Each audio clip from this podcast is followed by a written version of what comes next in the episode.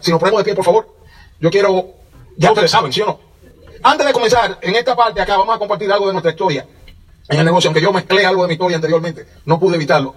Pero antes que nada, antes que nada, yo les quiero dar gracias individualmente a cada uno de ustedes, aunque personalmente no lo conozco a todos, me siento como si lo conocía de hace mucho tiempo. Hay un refrán popular que dice que cuando tú estás apoyado en brazos de gigantes, el futuro es bien cierto y seguro. Y yo lo felicito a ustedes porque ustedes están apoyados en brazos de gigantes. Lo felicito de verdad.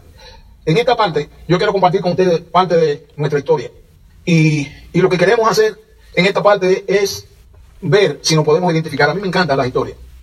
Y yo era muy bueno cuando iba a la escuela en la historia porque tenía una capacidad de, de imaginación y de crear. Y, y cuando comencé a hacer este negocio, lo que más me gustó fue oír, oír las historias de las personas y cómo las personas pueden transformarse y ayudar a transformar la vida de otra persona. Pero para que nos vayamos entendiendo, yo tengo eh, unos cuantos años haciendo este negocio. Y... Y se ha convertido en mi pasión. Yo, en el lugar que me siento mejor, es aquí. En el lugar donde yo entiendo que tengo familia, es aquí. Cuando estoy compartiendo con, con personas así como ustedes, me siento como que, como que somos, como que somos familia. Y mi historia comenzó hace varios años. Básicamente comenzó primero en la ciudad de Nueva York. Alguien una vez convidó a mi mamá, pero alguien bien cerca, un hermano de mi mamá, mi tío, convidó y convocó una reunión en la casa de mi mamá para explicar un negocio, pero la idea de esa noche era que yo estuviera allí. Y la forma como yo iba a llegar a esa noche allí era a través de mi mamá, de acuerdo a mi tío. Y yo era una persona en ese entonces sumamente ocupado. Yo tenía un negocio de bodega en ese entonces. Y trabajaba quince horas todos los días en ese negocio. Y esa noche llegué un poco, cerré más temprano y llegué a la casa de mi mamá y vi la sala de la casa de mi mamá llena de gente. Y la sorpresa mía más grande fue que vi a mi tío, que era camionero, manejaba un camión. Y lo veo con un traje y una corbata. Y a mí me impresionó porque mi tío era de esas personas, o es de esas personas que son bien, bien introvertidas, bien tímidas. Y esa noche, como yo llego allí, yo veo a mi tío hablando en público y lo veo hablando. Y, y una de las cosas que dijo esa noche fue que todos los que estábamos allí nos vamos a hacer ricos. ¿Rico? ¿Cómo rico? Dice, sí, sí, yo voy a presentar una idea esta noche que todos nos podemos hacer ricos. Y yo dije para mí adentro, a mi tío le lavaron el cerebro. Y mi tío ahora piensa en baucar a mi mamá en el asunto de eso y lavar el cerebro a mi mamá. Y yo dije, por ejemplo, a mí, él podrá ser su hermano, pero yo soy el hijo de ella. Yo no voy a dejar que eso pase. Y me senté allí a escuchar un rato sin prestar atención. Y ustedes saben que en este, en este negocio dan muchos aplausos, ¿sí o no? Y cualquier cosa dan un aplauso. Y a mí me parecía extraño eso. Yo aproveché uno de esos aplausos y me fui de la reunión. Y calculé el tiempo que iba a pasar hasta que se acabara la reunión aquella. Y de momento, después que se acabó la reunión, llamo a mi mamá. Y yo no sé ustedes, pero la mayoría de la gente, la gente común, cuando yo llamo a mi mamá, mi mamá contestó el teléfono de una forma que a mí sencillamente me voló la cabeza, porque la gente con el desánimo, la actitud negativa, ¿cómo la gente contesta los teléfonos? Normalmente la gente contesta los teléfonos, hello, hello, yo aquí, tú allá. No es así que contesta los teléfonos a la gente, ¿sí o no? Mi mamá de momento, yo llamo y mi mamá contesta el teléfono de esta manera, hola. Del otro lado, yo, ¿qué pasó? ¿Qué me le dieron? Y yo, del otro lado, hice algo, oigan esto señores, esto es muy importante, hice algo que los seres humanos hacemos constantemente. Constantemente los, los seres humanos hacemos esto. ¿Sabe lo que hacemos los seres humanos constantemente? Los seres humanos somos expertos en robarle los sueños a los demás seres humanos. ¿Está bien eso? Experto en eso. Y yo lo hice con mi mamá. Yo le dije a mi mamá, ahí mismo, seguidamente le dije, mamá, usted no se va a meter en eso, ¿verdad que no? Ella estaba entusiasmada, quiero que sepa, ¿ok? Pero yo soy el hijo mayor, el único varón, soy yo, y tres hembras. Cuando yo le dije así, ella bajó la guardia. Ella dijo, claro que no. Entonces yo dije, ah, bueno, porque tío... Le dije yo a ella, tío vino con una misión a, esa, a, a su casa anoche. Tío vino con la misión de engañarnos a todos nosotros. Me dice, no, no, mío, yo no me voy a meter en eso. Mi mamá, sencillamente, no entró al negocio. Ahora, fíjense esto, fíjense esto que es interesante. En Dominicana, yo sé que aquí no hay muchos dominicanos, excepto dos, ¿ok? En Dominicana hay un refrán popular que a lo mejor existe en otros países de ustedes, que dicen que la hierba que está para un burro, no hay vaca que se la coma. ¿Entienden qué soy? La hierba que está para un burro, no hay vaca que se la coma. ¿Ok? Yo no volví, yo a mi mamá le, le advertí algo en relación a mi tío esa noche. Oigan lo que yo le advertí a mi mamá. Yo le dije, usted, usted sabe una cosa, tío, en los próximos tres a seis meses, usted verá que tío va a dejar ese negocio. Y le dije, y usted verá que tío más nunca va a hablar de ese negocio. Y usted se sal, yo la salvé a usted de ese engaño. La salvé. Efectivamente, así mismo ocurrió. Tres meses después, mi tío no hablaba del negocio. Pero adivina cómo que hice yo entonces. También algo que hacemos los seres humanos. Fui a donde mi mamá y le dije, se lo dije. Míralo ahí, ya no está hablando de eso, lo vio que se lo dije. Le dije, la salvé. Me dice, es verdad, mi hijo. Dice, mamá, es verdad, ya no habla de eso. Pero entonces, otra vez, la hierba que tapa un burro, no hay vaca que se la coma. Adivina qué. Pasó el tiempo. Pasaron como uno o dos años. ¿Ok? Mi tío no hablaba de eso, yo no supe más de la palabra Amway. Pero pasó algo bien desafortunado en mi vida. Bien desafortunado. Yo siempre, siempre me he preocupado por hacer ejercicio, siempre. Y una tarde de verano en Nueva York, yo voy a salir a correr. Yo salí a correr distancia y, y todo ese tipo de cosas. Y voy a salir a correr y me llaman por teléfono. Cuando me llaman al teléfono y yo contesto, me dicen, tu papá está mal, enfermo. Claro, mi papá y mi mamá ya se habían divorciado, todo ese tipo de cosas. Yo no, no tenía una relación tan buena, que digamos, con mi papá, todo eso. Y me dicen esa información, pero no me especifican, solamente que está mal, que está enfermo. No me dicen más nada. Y yo digo, bueno, no sé, salí a hacer mi ejercicio a correr. Salgo, regreso de nuevo, una, dos horas después de hacer el ejercicio. Y cuando entro, justo entrando de nuevo, suena otra vez el teléfono. Y yo de nuevo levanto el teléfono. Y cuando levanto el teléfono me dicen, tu papá murió. Yo me quedo en shock, así como. Y yo reflejo ahora en eso. Y yo digo, cuán frágil es la vida, ¿eh? O sea, una hora tú estás vivo y una hora después tú puedes estar muerto. Así de simple.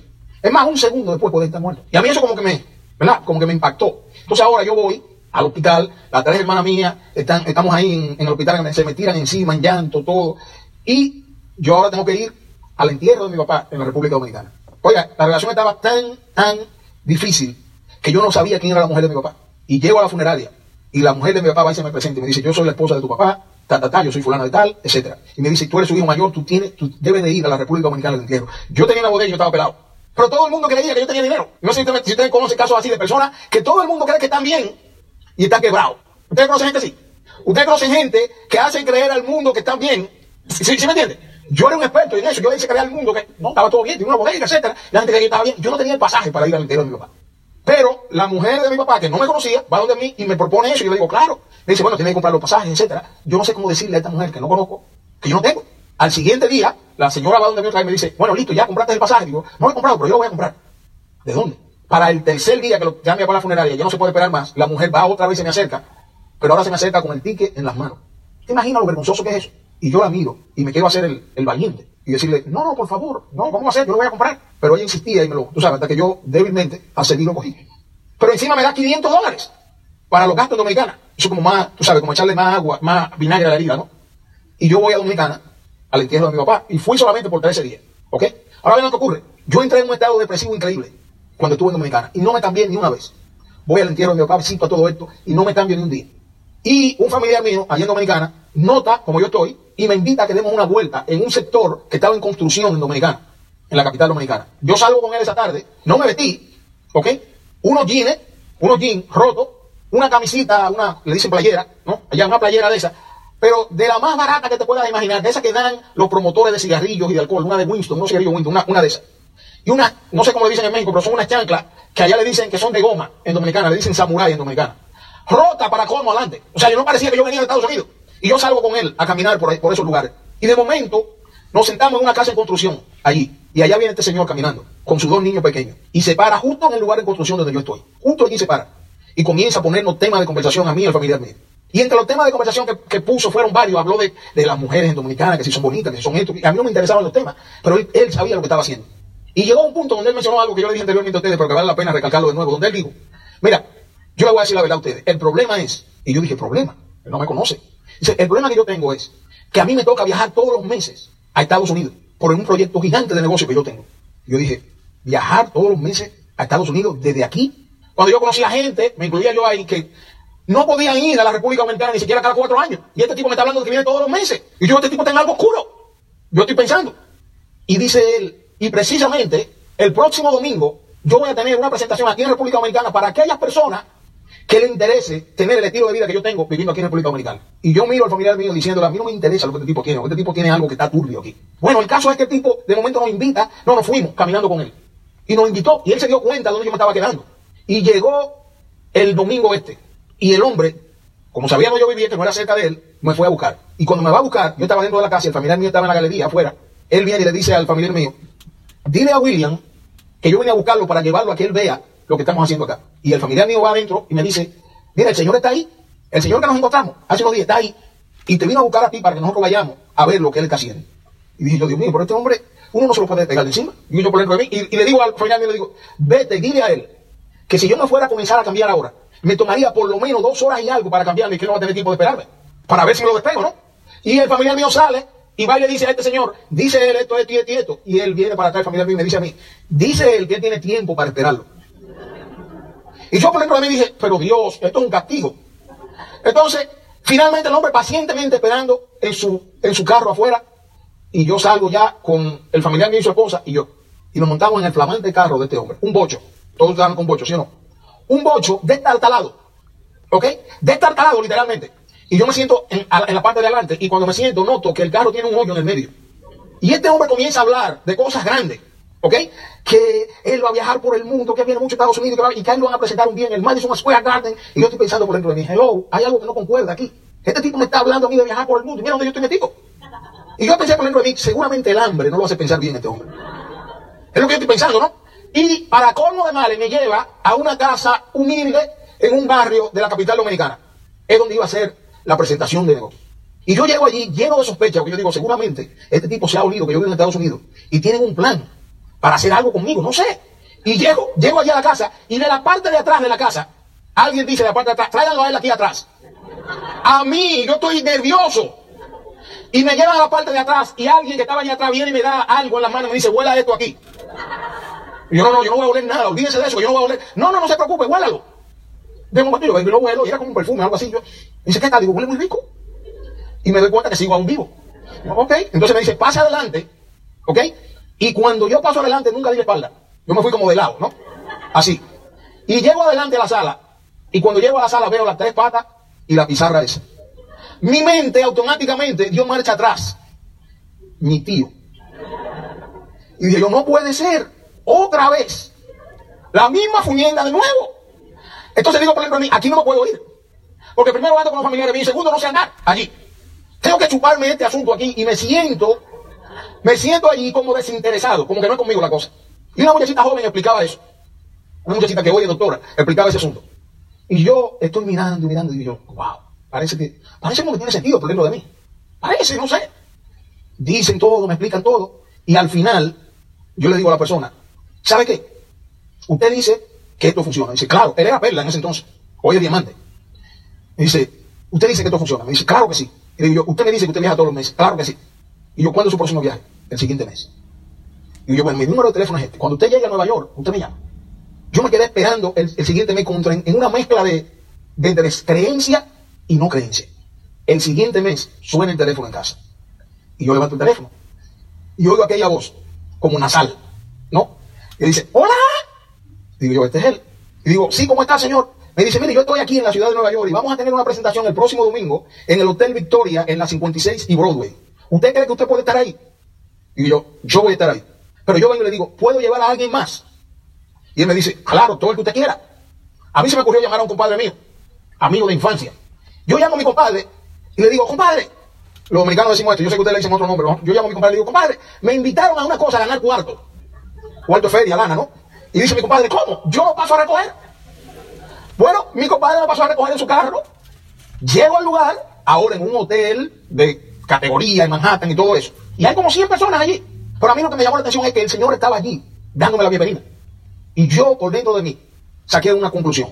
Yo estaba pensando que la gente de la República Dominicana se estaban combinando con los de Nueva York para engañarme a mí. Eso es todo lo que yo estaba pensando hasta ese momento. Pero mi mente rápidamente reaccionó. Y digo yo, engañarme a mí.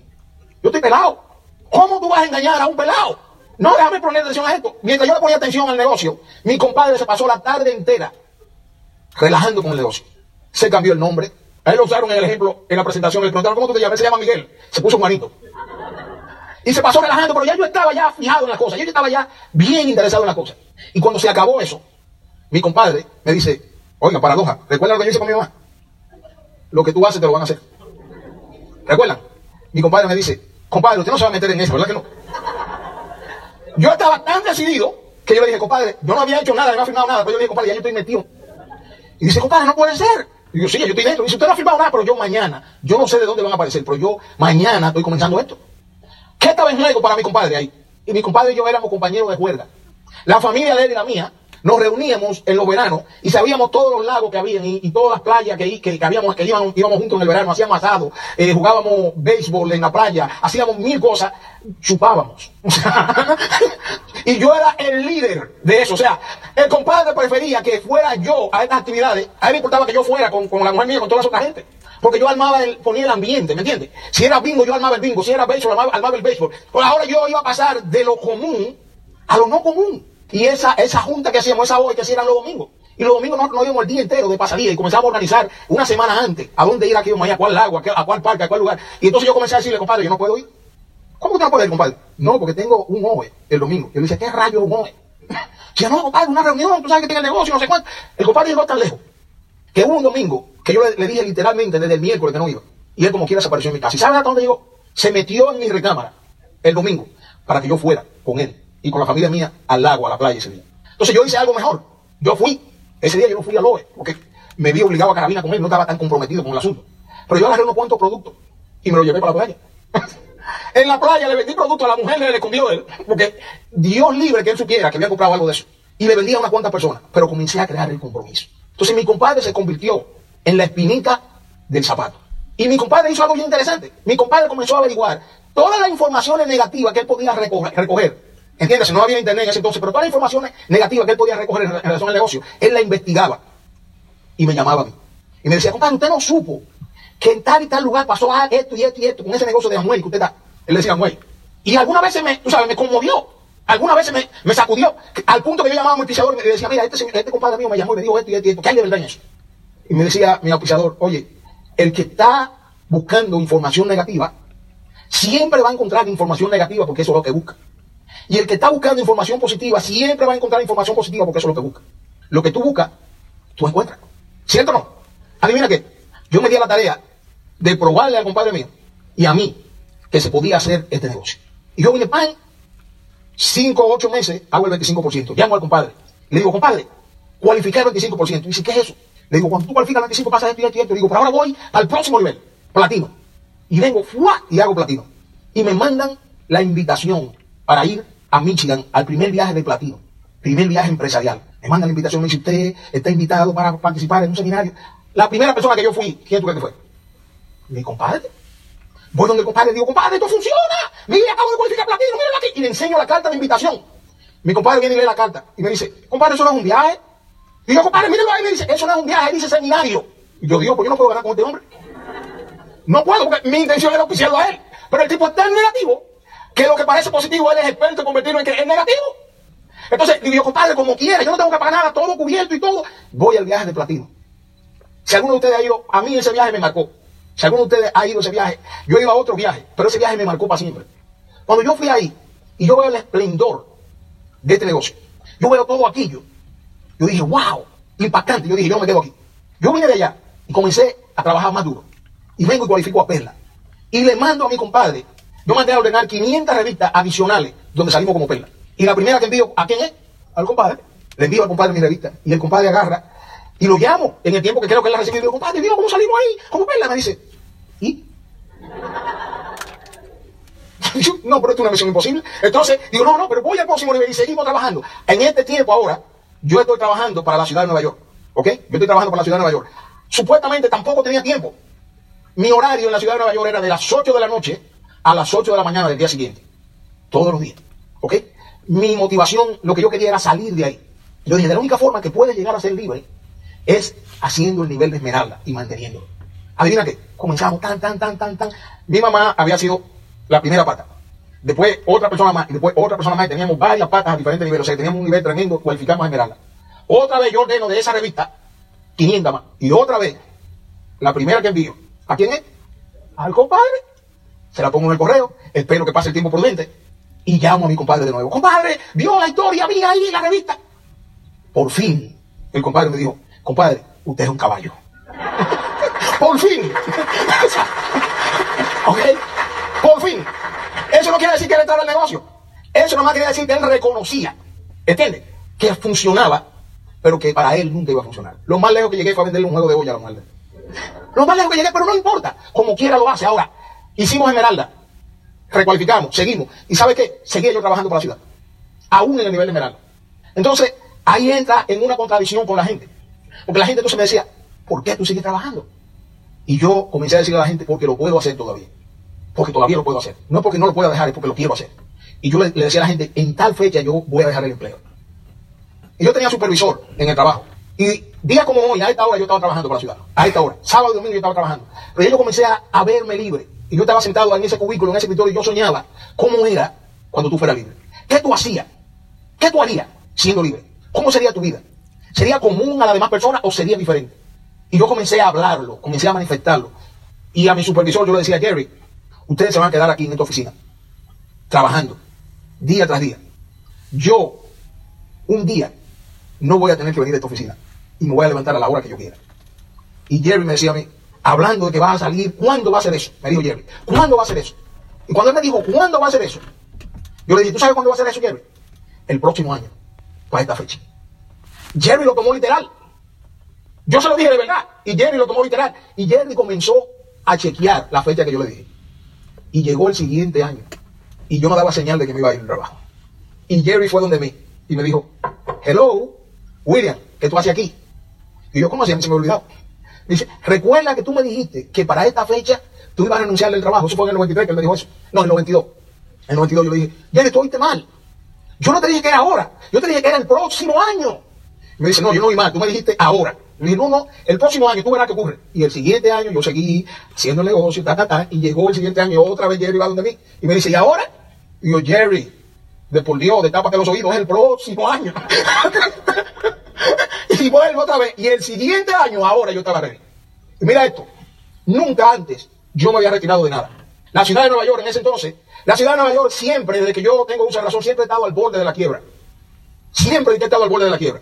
Por lo tanto, la ciudad de Nueva York estaba eliminando empleos, eliminando empleados. Ahora, yo era un empleado bilingüe. Yo trabajaba para el departamento de Heat Complaint en la ciudad de Nueva York. Y yo era de los empleados que podía bregar con las personas que hablaban inglés y los que hablaban en español. Por lo tanto, yo era como si fuera dos empleados de uno, para ellos. Entonces, yo veía que todos los días votaban una persona. A veces yo estaba en este cubículo y votaban el que estaba aquí. Y yo decía, me está picando muy cerca la cosa esta. O sea, y de momento iba y votaban el que estaba allá. Yo decía, wow. Entonces yo decía, yo no voy a esperar eso. Y yo no sé cómo renunciar. Y yo voy un día y digo, ah, ya yo tengo la idea perfecta de cómo que yo voy a hacer para renunciar de esto. Lo que yo voy a hacer es que voy a hacer que ellos me voten y me voy. Oiga el plan maestro que hice yo. Yo dije, voy a faltar un mes sin llamar. Cuando falta un mes te van a votar, pienso yo, ¿no? Yo falté un mes. Y ustedes saben que a las mujeres les gusta mucho la seguridad, ¿sí o no? Porque cuando al siguiente día tú vas a trabajar, no, yo no voy. Se comienzan a preocupar, ¿sí o no? O sea, adivina qué, un mes completo. Y al mes, treinta días después, yo decido ir a la oficina. Y yo digo, bueno, a esta altura ya yo estoy fuera del empleo. Digo yo, cuando llego, cuando llego, a, llego allá, el supervisor general de todos nosotros se llama, se llama, se llamaba mister Lindsay. Todo el mundo le, re, le rendía pleitesía a mister Lindsay, le tumbaban su polvo, todas sus cosas. Y yo llego, y mister Lindsay entrando yo me dice, ah, mister Carmenari. Y yo, yes. Me dice, pase por mi oficina. Y yo, yes, me van a pedir. Cuando llego yo me dice mister Lindsay, señor Carmenari, ¿usted estaba enfermo? Y yo, por dentro digo, no me van a votar. Yo quiero que me voten y no me quieren votar esta gente. Y me dice, ah, no supimos que está enfermo, pasa a recoger su cheque de la semana anterior que yo he trabajado y lo esperamos mañana aquí. Y yo, no entiendo nada. Llego allá, recojo mi cheque con la secretaria y me quedo, no, es que ya yo no quiero trabajar más para nadie. Y le digo a la secretaria, yo quiero renunciar al empleo. Y ella se queda mirándome porque la gente lo está votando y él quiere renunciar. Y me dice, ¿tú estás seguro de lo que estás diciendo? Y yo, claro, lo que no sé qué hacer. Y me dice, tienen que hacer una carta de renuncia. Y yo, ¿qué pongo? Me dice, pon yo, William Carmen, renuncio a mi posición de técnica support A efectivo abril tal de tal del noventa y cuatro. Y yo voy y escribo dos líneas así mismo. Yo, William Carmen, eh, doy mi posición efectivo tal, tal, tal, y voy y le llevo la carta. Y me dice, ahora va, ve, limpia tu lacra y entréganos todo esto aquí. Yo voy y hago eso. Y ahí terminó mi relación de empleado, de empleado y empleador con la ciudad de Nueva York. Y me dieron por retirarme cinco mil dólares y yo no he sabido más de la ciudad de Nueva York. Eso pasó en abril del mil novecientos noventa y cuatro. Yo sé que ustedes, algunos de ustedes no habían nacido todavía, pero está bien, no hay problema. ¿Ok? Ahora, ¿qué ocurre? Que yo ahora soy libre. Pero los seres humanos estamos programados para trabajar para otros. ¿Sabes qué ocurrió conmigo? Que el primer día de estar libre, a mí se me olvidó lo que pasó el día anterior. Y yo me levanto y me preparo para ir al empleo otra vez. Y me aparezco en la oficina al siguiente día y todo el mundo se queda mirando. ¿Y qué hace este tipo aquí? Y me dicen, espera, tú renunciaste ayer. Y yo digo, oh, es verdad. Otra vez me vuelvo para la casa. Y después de ahí, por la mañana, señores, ustedes saben que todo el mundo está trabajando, ¿sí o no? Y yo me estaba volviendo loco. Pues yo decía, ¿qué yo voy a hacer ahora? Llamaba aquí, nadie coge el teléfono, llamaba al otro lado, nadie, todo el mundo está trabajando. Yo dije, bueno, por la mañana lo que hay que hacer es, entonces, esto era ya como en primavera, yo decía, lo que hay que hacer es irse al parque y tirar piedrecita. Eso es lo que yo hacía todos los días por la mañana, irme al parque a tirar piedra y por la noche a dar el plan. Libre. No hay nada más tremendo que la libertad. Nada más tremendo que la libertad. Y lo puede proveer este negocio. Oigan, yo no tengo mucho más tiempo aquí, pero yo les quiero decir algo. Si tú estás nuevo aquí, si tú estás medio nuevo aquí, y si tú estás viejojón aquí, ¿saben qué? Esto es posible. Una persona en la ciudad, que era de lo que revisaban las grabaciones de lo que nosotros hacíamos en el empleo, sin saber nada, cuando yo comenzaba a decirle a él, y yo quiero que ustedes entiendan esto bien aquí, cuando yo comenzaba a compartir con él, a decirle, yo quiero, yo no quiero trabajar para nadie, yo quiero ser libre. Él me dijo algo, y él no estaba en el negocio ni nada por el estilo. Él me dijo a mí, habíamos, yo tenía como tres o cuatro personas de mi organización que trabajaban para la ciudad también. Y él me dijo a mí, Pedro se llama él, donde quiera que esté. Pedro me dijo, William, de las personas que están aquí haciendo es, ese negocio, el que yo sé que lo va a hacer eres tú, porque tú le estás poniendo carácter a eso. Si eso es lo que tú quieres y eso es lo que tú crees, él me dijo, corre con tu sueño. Corre con tu sueño. Y yo le digo a ustedes una cosa, si tú tienes un sueño, si tú tienes un sueño, séle fiel a tu sueño. Séle fiel a tu sueño. Corre con tu sueño. Corre con tu sueño. Tú puedes hacer esto. A mí no me importa de dónde tú vienes, lo que tú tienes. A mí no me importa eso. Yo solo sé que si tú tienes un sueño, el sueño es posible. Ustedes tienen los mejores líderes, las personas más increíbles que yo haya conocido y que yo vaya familiarizado en tan poco tiempo. Ustedes lo tienen. No lo desaprovechen, señores. Porque eso se puede lograr. Cada uno de ustedes puede hacer esto. Ni todos ustedes, todos ustedes tienen el talento y la capacidad para hacerlo. Sencillamente no permitan que nadie, nadie, nadie les robe su sueño. Gracias.